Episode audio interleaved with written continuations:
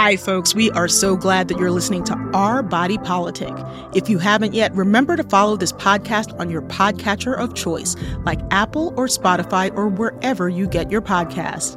And if you have time, please leave us a review. It helps other listeners find us, and we read them for your feedback. Here's what one of you had to say. So needed. I have been a fan of Farai Chideya for well over a decade. This information void that she has filled through this podcast is just so effective and incredible. I love that it brings together women authorities and experts, known and unknown, from all over North America to discuss what is not spoken about from the perspective of not only being black, but woman. It really is needed by the black community, and I couldn't be more pleased to see black women succeeding. Thank you for the review. We are so glad you enjoyed the show. You can also reach out to us on Instagram and X at Our Body Politic, where you can sign up for our newsletter. Just click the link in the bio. We're here for you, with you, and because of you. So keep letting us know what's on your mind. Thanks for listening. This is Our Body Politic. I'm Farai Chideya. We are so thankful for the inspiring and informative conversations we bring to you on our show. So today, and trust me, it was hard to choose, we are looking back at some of the guests and guest hosts who've enriched our lives this year. First up is Secretary of the Interior Deb Haaland. She's a member of the Laguna Pueblo tribe and the first Native American to lead the Department of the Interior. And this conversation really centers on gratitude around healing and accountability. Last May, her office released an initial investigative report about the federal government's system of Indian boarding schools. The investigation found that between 1819 and 1969, the system included 408 federal schools across 37 states or then territories, including 21 schools in Alaska and 7 schools in Hawaii. These schools forcibly removed indigenous children from their homes, changing their names, cutting their hair, forcing them to perform military drills, and forbidding them from speaking their own languages. When children disobeyed, they faced harsh abuse, including whippings, food deprivation, and solitary confinement. As Secretary of the Interior, Haaland also oversees the Bureau of Indian Affairs, which administers federal programs to 574 federally recognized tribes. A few months after taking the job, she created the Federal Indian Boarding School Initiative, committed to uncovering the truth behind these boarding schools. As part of her year long Road to Healing tour, she traveled across the country to listen to survivors' stories and help them get the trauma informed support they need. Let's listen back to that conversation. Among the first initiatives you announced after becoming Secretary of the Interior was the Federal Indian Boarding School Initiative. So, last spring, your agency released a report outlining the scale and impact of this system. So, what are the top line findings from the initial investigation, and did anything surprise you? The first report that we put out was meant to sort of outline the number of schools, where they were located, how many students were there, what tribes they were from. That was the purpose of the first report. We're working on a second report now we felt we were very successful with the first report. So it's almost like we were able to bring a lot of the information together in one place for the public to see. Otherwise, you know, it was scattered. People from certain states knew that information, but it was just good to have it all in one place. So we were happy for that. Shortly after that report came out, we felt that we wanted to hear from survivors and descendants directly and then we announced our Road to Healing tour.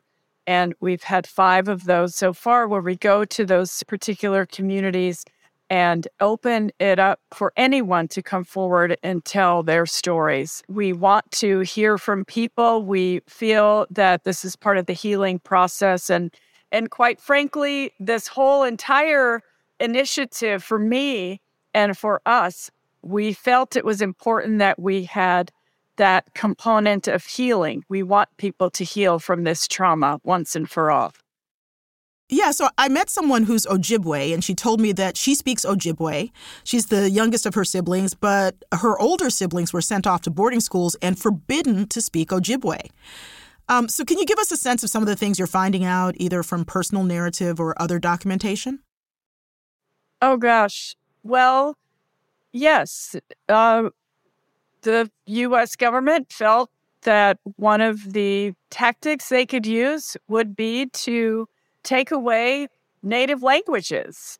it was almost like they wanted to turn all these native children into non-native children. They they wanted to take away their culture, their tradition at the forefront of any native culture and tradition is their language. So they felt that if they could take that away uh, in sometimes the most brutal ways, that it would give them more leverage over those tribal people. And it was, you know, it turned out that if they were able to take the language away from the young kids, they wouldn't be able to communicate with their elders any longer either. So there were elder tribal members back at home who, when their children came home, if they came home at all, they wouldn't be able to communicate with them in the same yeah. ways. The end result of all of that, all of the oppression, all of the violence, all of the neglect against these children in these schools was that they wanted the land. They wanted to move Indian mm-hmm. people off of their land so that they could take over their lands. Yeah, I also had done a documentary series, audio docs, and we'd spoken to some members of the Tohono O'odham tribe, which is on the US Mexico border. And in this case, as a young man, one of the people we spoke to had been sent away to a boarding school, but his grandparents, he came back and his grandparents were like, nope, you're just going to speak O'odham. You know, like, we don't care that you don't want to speak it, you're going to speak it. And so he relearned it. But I also think of this tied up with the reproductive health aspects of Indigenous women and the forced sterilizations. Do you see that all being linked, and are you looking at it holistically? Well, these were wholesale assimilation policies, right? It was getting Indians to become mainstream Americans, killing the Indian to save the man. And so I feel like everything is linked, right? I mean, members of my family were essentially victims of those healthcare issues, the way Indian Health Service was run you know, there wasn't enough funding for them. It was on a shoestring budget, and they made decisions based on funding rather than the health of the person. I mean, after they had taken away opportunities for Native people to have their own um, food sources, also, it made them very unhealthy. I mean, think about the killing off of the American bison, right? Um, mm-hmm. On the Great Plains. They one of the reasons behind killing a thousand bison a day was to take away the food source of the Plains tribes. And so um, I think a lot of all of this is linked together. And so it, we're working on this one piece right now. And hopefully that will cause some healing in other areas also. I think a lot about the questions of land. You know, I've spent some time studying broken treaties, and there are small efforts at repatriation, but also large areas of the United States are places that the U.S. promised to preserve under treaty for Indigenous people and did not. How are you approaching that as you look at the boarding schools and everything else? Well, for our part at the Department of the Interior, we're charged with managing the nation's public lands and cultural heritage for the American people. We're also charged with upholding the trust and treaty responsibilities of the US government. So when I think about those, you know, the the things that we're charged with, and when I think about the fact that tribes were kicked off their lands to make room for a national park, right? I mean, that happened mm-hmm. in this country where tribes were made to leave their traditional homelands because the United States wanted to make a national park. So, for our part, we're working hard to make sure that tribes are at the table when decisions are being made. We're working on co management opportunities for tribes, we feel very strongly that tribal ecological knowledge is something that we can learn from. They are the first stewards of these lands, and we want to make sure that we are taking into consideration their desires for these ancestral homelands that they have. Additionally, there are um, specific opportunities for us to return land to tribes. We were able to return the National Bison Range, for example, to the Confederated Salish and Kootenai tribes. We also were able to return uh, a fish hatchery in Idaho to the Nez Perce. They deserve to be a part of our future because so often they were not part of our past. People, the federal government made decisions with never having any tribal leader or tribal person with a seat at the table. So that is all changing. President Biden is um, his his leadership makes it a priority for us to consult with tribes uh, across the board, across the federal government, and uh, that's what we're doing. On our show, we cover domestic extremism, and there has been some of the same groups that mobilize around extremist white supremacist causes also organize around the question of land and who has access to it. How, if at all, are you factoring in the political sentiment in America today into the work you're doing? What I've said many, many times in speeches I've given and conversations I've had is that our public lands belong to every single American, right? With that being said, there are certain locations that are sacred to tribes, uh, tribal sacred sites. There, uh, you know, when when a tribe has a sacred site, regardless of who has title to that land, they have an obligation to protect it, and it's it's dear to them. And so we we always try to take that into consideration. I mean, I'm I am just you know, I feel like I've worked very hard to think about this in a um, in a calm sort of manner. I want to have conversations with people. Um, I don't, you know, I don't want um, extremism. I don't want violence. I want us to have the conversations. And uh, there are a lot of other, you know, issues when it doesn't pertain to tribes uh, that we have amazing career staff um, and um, uh, my amazing colleagues who who work very hard every day to make sure that we're having the conversations we need to, and making sure that um, that the American people have the benefit of our public lands. Well, Secretary Haaland, I am so grateful you made some time for us today. Um, we hope that you will come on again. Thank you so much. Thank you. That was Secretary of the Interior Deb Haaland.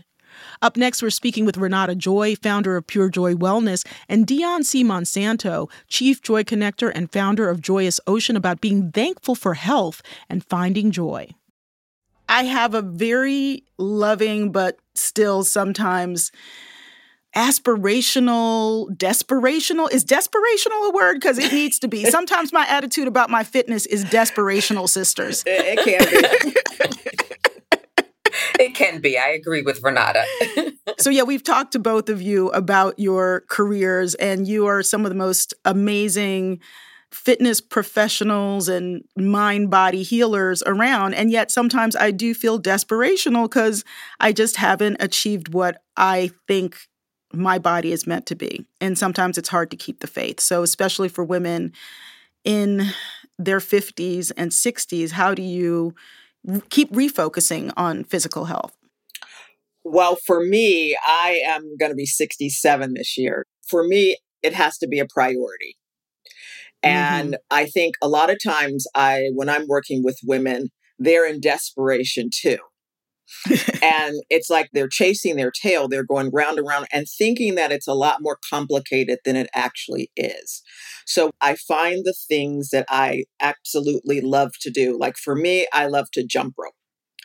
And mm. the reason I like to jump rope is because it reminds me of the joy I had and the laughter I had with my friends when I was a kid.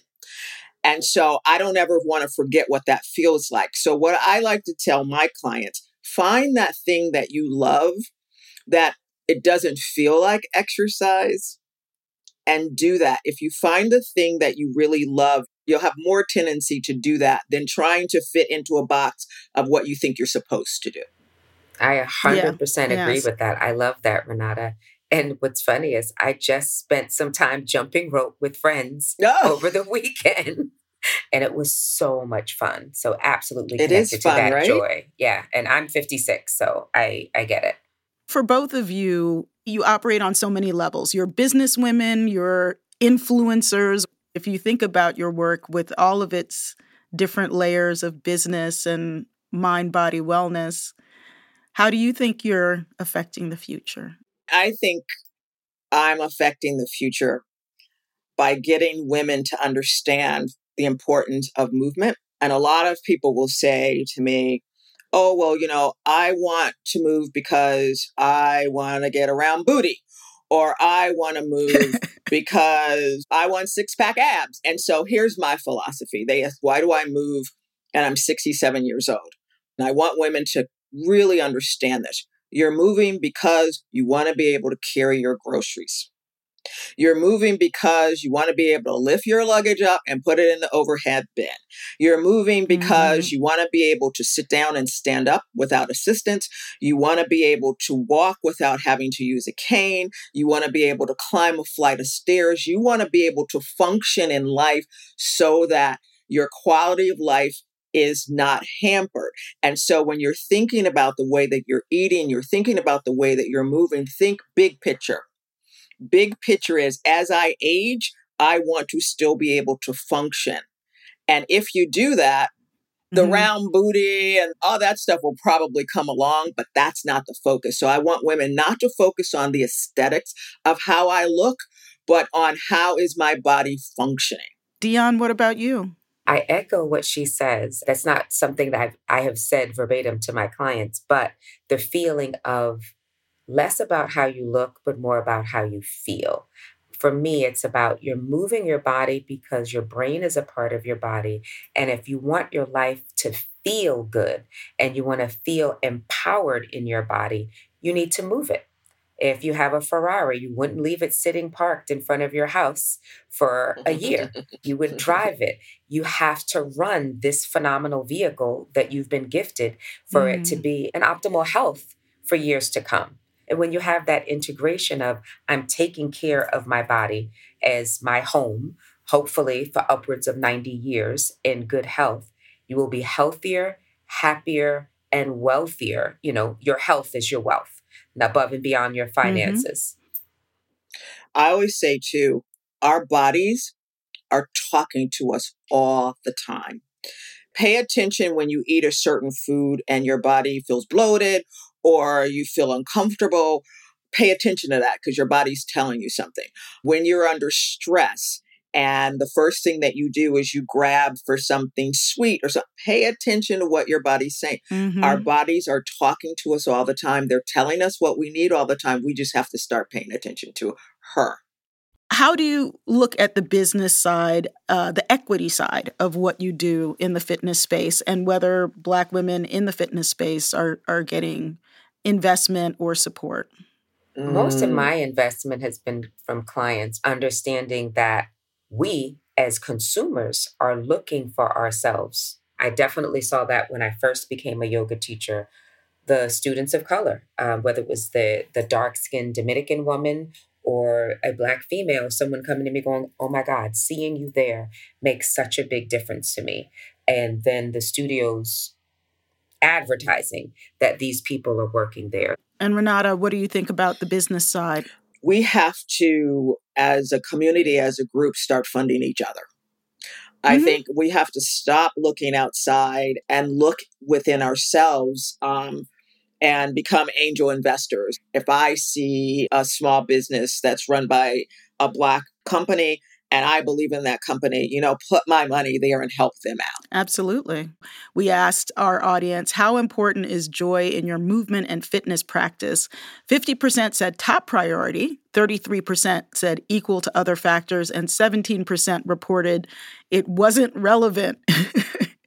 what do you think of the joyless worker outers, the 17%? I, I would say the 17% is joyless because they're trying to force themselves to do something that doesn't feel right for them. Find that thing that brings you joy, that doesn't feel like exercise, and then do that. Yep. I agree. I would definitely say, because everything that I'm doing, I absolutely love doing. What I've found with some clients recently is dance breaks have been game changing. It's like, I don't want to exercise. Well, you mm. like going out to dance, you like music, you know, creating your playlist, that is your go to. So having that dance break could be game changing for someone that finds no joy in it because then you'll do it. It's like, oh, I'm going to put on my song. I'm going to play my favorite song three times, and that's going to be a 15 minute workout. And then I might do that twice a day. So it becomes normalized as a part of your life. I would say that the 17%, there may still be searching for themselves and joy in their life because there are periods in your life where you're just not sure who you are, what makes you happy, what doesn't make you happy. Mm. So you need to know yourself well enough to know what makes you happy. And I think Renata has nailed that, and I have nailed that. So we share that with our clients and the world. Well, this has been great. Dionne, thank you so much. Thank you. And Renata, thank you so much. Oh, it's a pleasure, Farai. Next, while we are abundantly thankful for our guests, there are some other folks we are sending our vibes of gratitude, our guest hosts. These women have become part of the OBP pipeline of talent, and I'm grateful for them every day. Up first is Imara Jones, founder and CEO of Translash Media and host of the investigative series podcast, The Anti Trans Hate Machine. Imara spoke with Mauree Turner, the current representative for the 88th District in Oklahoma State House of Representatives. In 2020, they were elected alongside 336 other members of the LGBTQ community across the country. Representative Turner is the first Muslim elected in Oklahoma and the first out non binary person elected to a state level position in U.S. history. They self identify as a queer, non binary Okie Muslim. In March 2023, the representative made headlines when they were censured by the Oklahoma legislature. The censure came after Turner was accused of harboring a fugitive. That person was a transgender rights activist accused of assaulting a police officer who went to Turner's office before turning themselves in. Turner's was only the first in a series of censures of state legislators across the country. Let's listen into Imara's conversation with Oklahoma State Representative Mauree Turner. So, for people who are not from Oklahoma, can you please tell us about the 88th district? What is it like, and how would you describe the needs of the 40,000 people that you represent? Yeah, so 88 is it's like the hub of arts, culture, entertainment, education, activism, I think, for a good portion of Oklahoma. Like, long before I even knew what a house district was, like House District 88, it was a place I was coming to often. My brother went to school here at Oklahoma City University. So I spent a lot of time in like high school and middle school here. And it also, uh, the 88th district houses our, our neighborhood or our 39th Street district and um, just a place where so many queer and trans Oklahomans come to be fully and freely themselves. I think still it's still predominantly white, and so like another thing that I don't think a lot of people talk about too often is that I am uh, the first Black person to hold this seat. I think that both from who you are and the place that you represent, people would be surprised because the thought is that Oklahoma is a firmly red state. Though, like so many in places that we consider to be quote unquote red, does have these areas of blue and others of diversity. You do. You find these pockets uh, all throughout Oklahoma, right? We've got a good portion of historically all Black towns here. Like Oklahoma was a place where throughout history, folks would come to be fully and freely themselves. Like places like Norman, Oklahoma, which was, I think a few years back, like dubbed like a safe haven place for 2S LGBTQ plus folks. And you see these places kind of growing too, like despite, I mean, it is a deeply red state, right? Which I think keeps a lot of national organizations from looking at Oklahoma, but it is a place where rural Okies, like liberal Okies, are continuously fighting to preserve what truly is an Oklahoma standard, to just be able to to protect ourselves and our neighbors, right, to take care of each other. Oklahoma is one of the states that's banned gender affirming care, along with a series of other anti trans uh, bills that have been debated and passed. And so I'm wondering how is it for you going under the dome each day and having your validity questioned um, beyond just a clash of values, policies, and politics? Oh my goodness. I am deeply introverted. Going into politics was never in the cards for me. I wanted to become a veterinarian and live like on a ranch in Montana by myself, you know? So when I go from a place of being an 88, right? And into a capital where I will have Republican colleagues look at me across the aisle or either come to my office and say like you know trans folks are made in the image of god right? Like this is a really powerful thing. And then also vote away our access to health care um, without even batting an eye. Uh, for me it's just very jarring. Uh, because as a community organizer one of my big things is that people can say anything they want to but the action right that's the most important thing right and so like when you tell me that trans folks are made in the image of god and then you go and you vote our rights away just some of the most heinous legislation that really tries to rip away the humanity of trans Oklahomans, of gender nonconforming Oklahomans. And then at the end of the day, you'll slink off to my office, right? And say, like, I'm so sorry you had to experience that. Or people really don't care about this in my district, but you know, sometimes we just have to go along to get along, things like that. And I'm like, well, while you're going along to get along, people are dying, you know? Like that's a line of work I thought I'd never have to be in. So, one of the things that we know happened is that all these forces that we're talking about came to a head for you in March. When you were censured in March of this year, kicking off a wave of censures, right? And so I'm wondering for you if you can just talk to us about what happened and what the impact was on you. So the censure itself happened because there was a community member that came to my office, trans community member, and I can't stress enough, right, that sometimes these four walls that I'm sitting in right now are the safest place for trans folks, gender nonconforming folks, two spirit folks and I, I think for the censure specifically that outlined, unless I apologize to the body and more specifically to the Oklahoma Highway Patrol, that I would not be reinstated to my committees, right? I think one thing to also note is that in Oklahoma, a session lasts two years. So they took me off committees this year, and committee work was halfway done by the time I was censured, but that also carries over to 2024. So I don't get an opportunity to speak on behalf of the people in House District 88 in committee until I run and am reelected for 2025.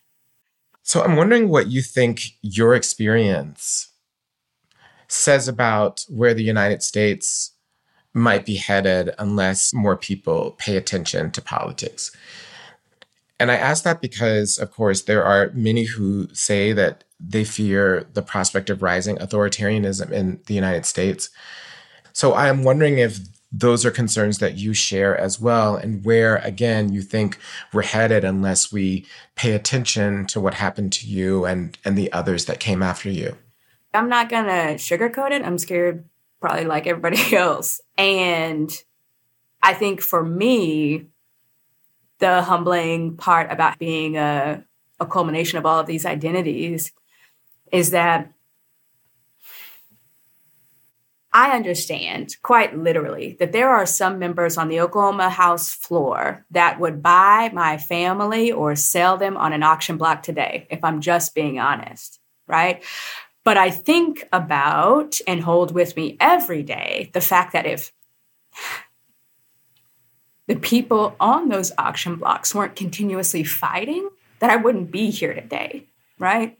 And I think that's the thing, right? Is that we carry with us power, so much power beyond what we see, and so much hurt too, right? I would be lying if I wasn't honest about that because people continuously fought to make sure that we were here today. Folks that would never know our names or know if we existed, right? But we're committed to the preservation of community, the preservation of living in the sun with joy, right? That we don't have to steal between moments of oppression. And I'm committed to that fight. Well, thank you so much for taking the time to um, share your experience and what you've learned and what you want the rest of us to learn from everything that you have been through and are seeing both as an observer and a practitioner of American politics. Um, thank you so much. Thank you. That was guest host Imara Jones speaking with Mauree Turner, state representative for Oklahoma's 88th district.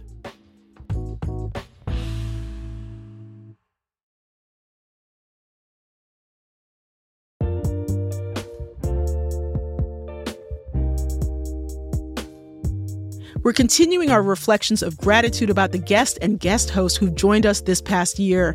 I wish we could play them all, but we know you got to eat some food, spend some time with the fam, shop for the holiday season. Definitely watch some sports. It's been more than 50 years since the passing of Title IX, the federal law that protects students from sex based discrimination. So much has changed for the better, but there is still a lot of room for progress in women's sports, especially when it comes to how black women and transgender athletes are criticized by the media. How do we keep making progress for these athletes at the college and professional level and in the way they're covered in the press? Here's Natasha Alford, host of the Grio Weekly, in conversation with Jemele Hill, an Emmy Award winning journalist who covers sports at the intersection of race, gender, and politics, about being thankful for the progress in women's sports and the room that's left for improvement. So, you know, the last time you were on the show, you talked about your book, Uphill, a memoir, which you know I love. It was so dynamic, it was inspiring, but a lot has happened since. So, just catch us up. What have you been working on recently? Well, um, you know, I'm I'm pretty knee deep in this Colin Kaepernick documentary that I'm executive producing. That's directed by Spike Lee. So doing that, and I'm also still writing for the Atlantic. Uh, so yeah, I mean, as always, I'm I'm good for keeping about ten jobs. you know, you mentioned the Atlantic. I saw this this piece that you wrote. Angel Reese meets the same old stereotypes, and it opens us up for this conversation today. We know there's been a lot of controversy about the women's NCAA basketball championship and Louisiana State University players, Angel Reese in particular. So, if anybody has been out the loop, catch us up on what's happening. Well, Angel Reese is one of the best players uh, in women's college basketball. And this was a great matchup that everybody was looking forward to uh, because it's Angel Reese, LSU, uh, against Iowa, the Iowa Hawkeyes, and Caitlin Clark. Caitlin Clark was National Player of the Year, best player in women's college basketball. And Angel Reese is one of the biggest personalities also in women's college basketball. She talks trash, she's in your face. And it's not unlike how we often see men play. Like there's no real difference. Caitlin Clark also talks trash, you know, because she's very confident in her game. And what happened was there was a moment LSU had, you know, the game was well in hand. They were going to win their first women's basketball national championship. And Angel Reese does a gesture to Caitlin Clark that is called the You Can't See Me gesture. This is a gesture that John Cena, the wrestler turned actor, popularized when he was one of the biggest names in sports or one of the biggest names, certainly in professional wrestling. And you just wave your hand in front of your face like, you can't see me because I'm so good. That's supposed to be the point of it. So she did this to Caitlin Clark in part because turnabout is fair play. And with Caitlin Clark, you know, a few games prior to that, when they played against Louisville, she scored 40 plus points. It was wow. a hell of a performance. But she did that to Louisville. She said, You can't see me. All right. And when she did it, John Cena tweeted her. It was embraced. People loved it. Angel Reese gave her a dose of her own medicine, Caitlin Clark, that is. And the reaction to Angel Reese doing it, a black woman, was much different than it was for Caitlin Clark. She got called every name in the book, criticized from end to end. And it just really as I wrote about in The Atlantic, brought about how perceptions of Black women being overly aggressive or the fact that when we're confident, some would even say cocky, how we get treated versus how when everybody else does. And so it was a social experiment that nobody expected that happened that really forced a lot of people um, to kind of really look at themselves. A lot of people told on themselves with their reaction to how both players you know, talk trash in a moment of glory. When you say people told on themselves, I think we have to to dig even deeper, right? Because people think just because you don't say the N-word or you don't use a racial epithet that somehow racism is not laced into, uh, you know, the tone and and the word choice of reactions. And some of these reactions were so out of pocket people reserved a special kind of vitriol for her. And you say that this is an old but consistent story. So, what do you think the role of racism plays in moments like this?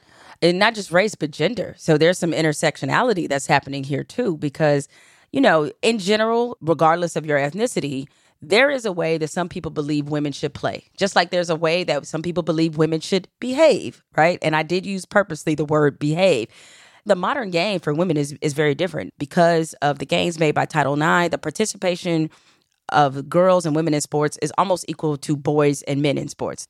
And because of that, of course, women are, you know, the athleticism we're seeing, the competitiveness, the fierceness, again, all things that men are often praised for. When they start see women doing the some of the same things, then it's a problem. I can give you so many examples of men like you know, just showing out because and and I don't have a problem with it at all. I'm consistent. I like it all because I think it it adds entertainment value in the game.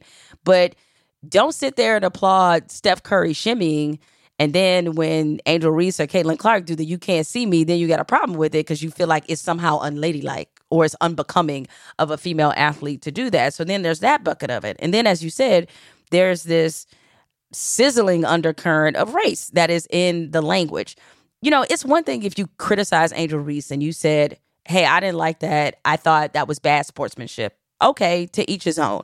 But the name she was being called, it was so much more severe. You know, as I mentioned, the two examples in the story, you had former MSNBC host Keith Olbermann, who was once a colleague of mine at ESPN. You know, he called her a bleeping idiot, right? You had Dave uh, Portnoy, who is the founder of Barstool Sports, um, which has his own issues I mean, he called her a classless piece of excrement. Okay. This is still a 20 year old college student. Okay. A woman, a 20 year old college woman, right? That they're calling these names and saying these things about. And even if you just did a quick search on Twitter, some of the names she was being called, it was like that level of the abuse. That's when you understand what the racial dynamic is. Like, just because you don't, you know, is one of those show me you want to use the N word without showing me you want to use the N word. And some people were flat out saying it. Like, don't get me wrong. There was a contingent of people who were not shy about calling her that. And she even spoke to this herself in the post game press conference because she's heard these critiques all year.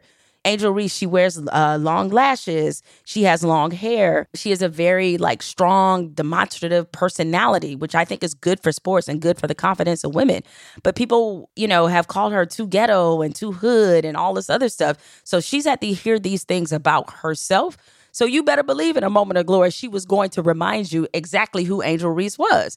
But this is that tricky intersection of both race and gender, a dynamic that her white counterparts in her sport don't necessarily have to deal with is the racial component which you know sends us to an additional layer within this conversation for sure. And I have to point out that you did respond to David Portnoy. I did. Uh, calling Angel Reese classless. Using the us, same language that he used with her. Just um, a little, you know, little medicine. Tell us why, yes. though. What moved you?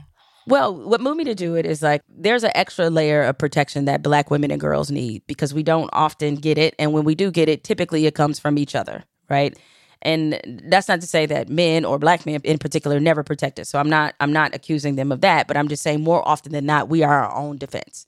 And I just thought it was important as a black woman who's often been subjected to similar abuse and especially from one of these people, Dave Portnoy, that it was important that a line be drawn in the sand. And I wasn't the only one that drew it. Shaq did it.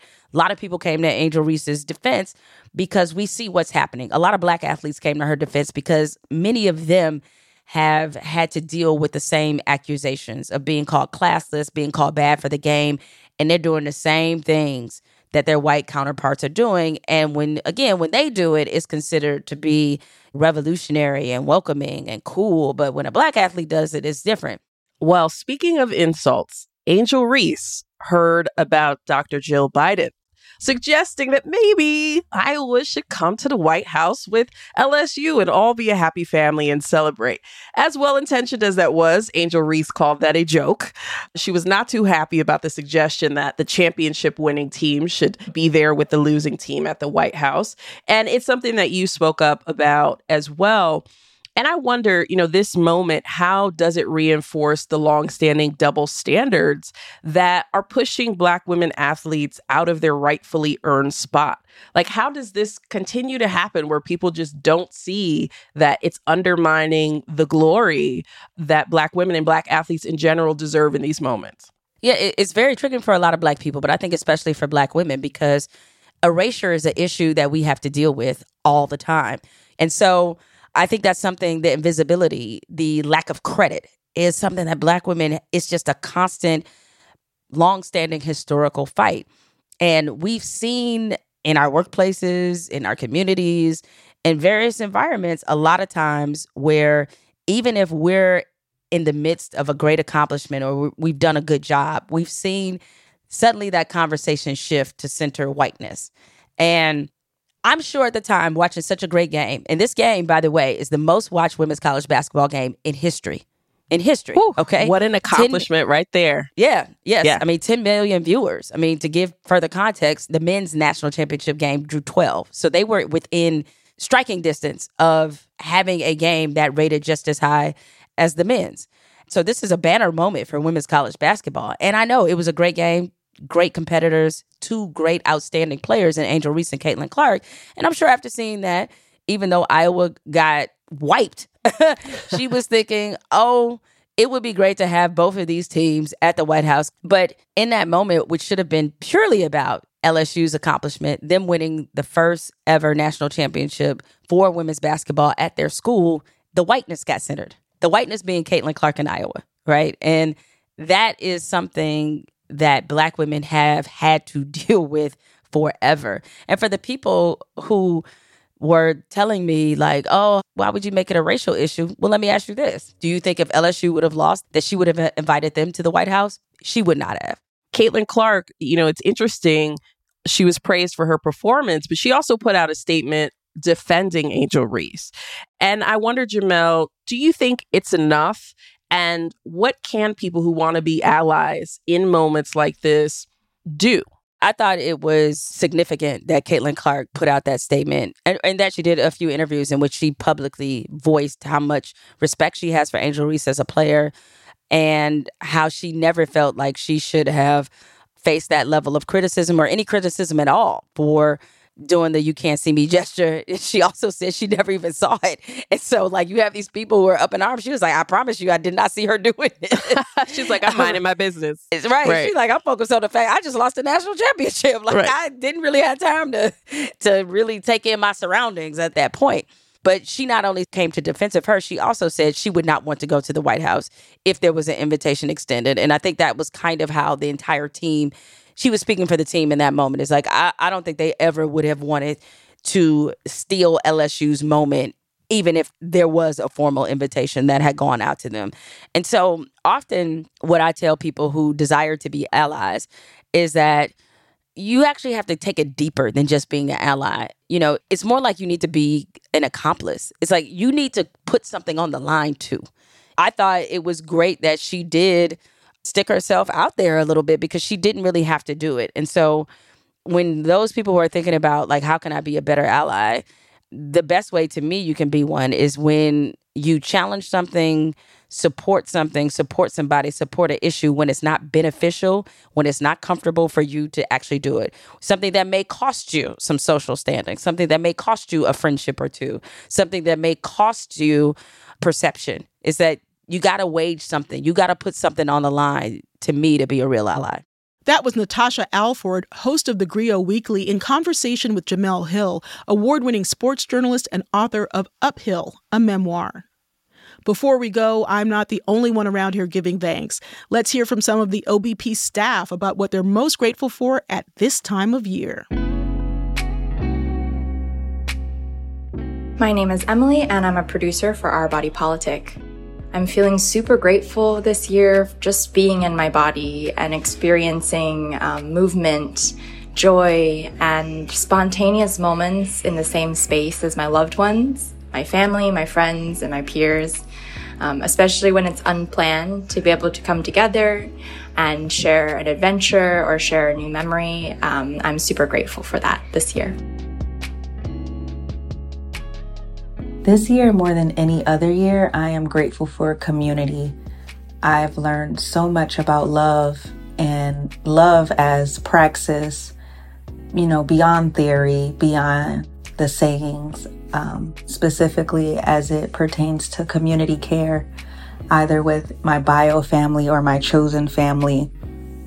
There is so much to be gained from being open and honest and being open to receive and learn and adjust and show up for folks. Resource sharing isn't only material, it can also be your time, it can be your insight, it can be your grace. You know, sometimes folks don't have enough grace for themselves. And if you have extra, lend them some, show them some. That's what I'm grateful for.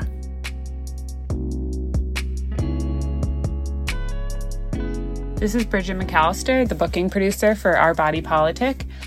I am grateful this year for my daughter, who just turned one a couple months ago, and my husband, and the support network and family that we have that keeps us sane, keeps us laughing and having fun. Um, I couldn't have gotten through this year without them, and I wouldn't have wanted to. Happy Thanksgiving. Nina Spensley, co-EP and GM of Our Body Politic.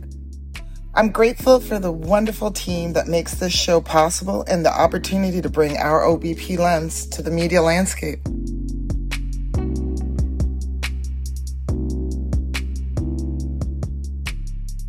Shanta Covington, co executive producer of Our Body Politic. And the thing I'm most thankful for is the support and love that I get from my family and friends. No matter how moody I might be or the headspace I'm in, they continually uh, love me and lift me up. And I don't know, and actually, I do know, I wouldn't want to do this life without them. My name is Emily Daly, and I'm the senior producer at Our Body Politic. And I am grateful for the incredible community that helps me take care of my wonderful two year old kiddo. And what are you grateful for?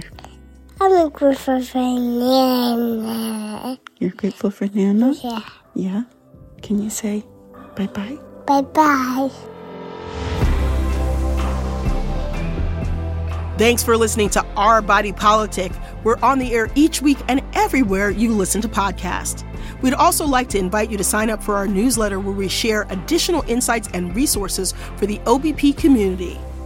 Check us out on Instagram at Our Body Politic and click on the link in our bio. Our Body Politic is produced by Diaspora Farms and Rococo Punch. I'm host and executive producer Farai Chideya. Nina Spensley and Shanta Covington are also executive producers. Emily J. Daly is our senior producer. Bridget McAllister is our booking producer. Andrea Aswahe and Maria Wad, Natina Bean, Morgan Givens, Emily Ho, and Monica Morales Garcia are our producers. Amelia Schonbeck is our fact checker. Our associate producer is David Escobar. Our technical director is Mike Garth. This program is produced with support from the Surdna Foundation, Ford Foundation, Katie McGrath and J.J. Abrams Family Foundation, Craig Newmark Philanthropies, Meadow Fund, Democracy Fund, Heising Simons Foundation, Schusterman Family Philanthropies, Open Society Foundations, the Henry L. Luce Foundation, Compton Foundation, Harnisch Foundation, Pop Culture Collaborative, and from generous contributions from listeners like you.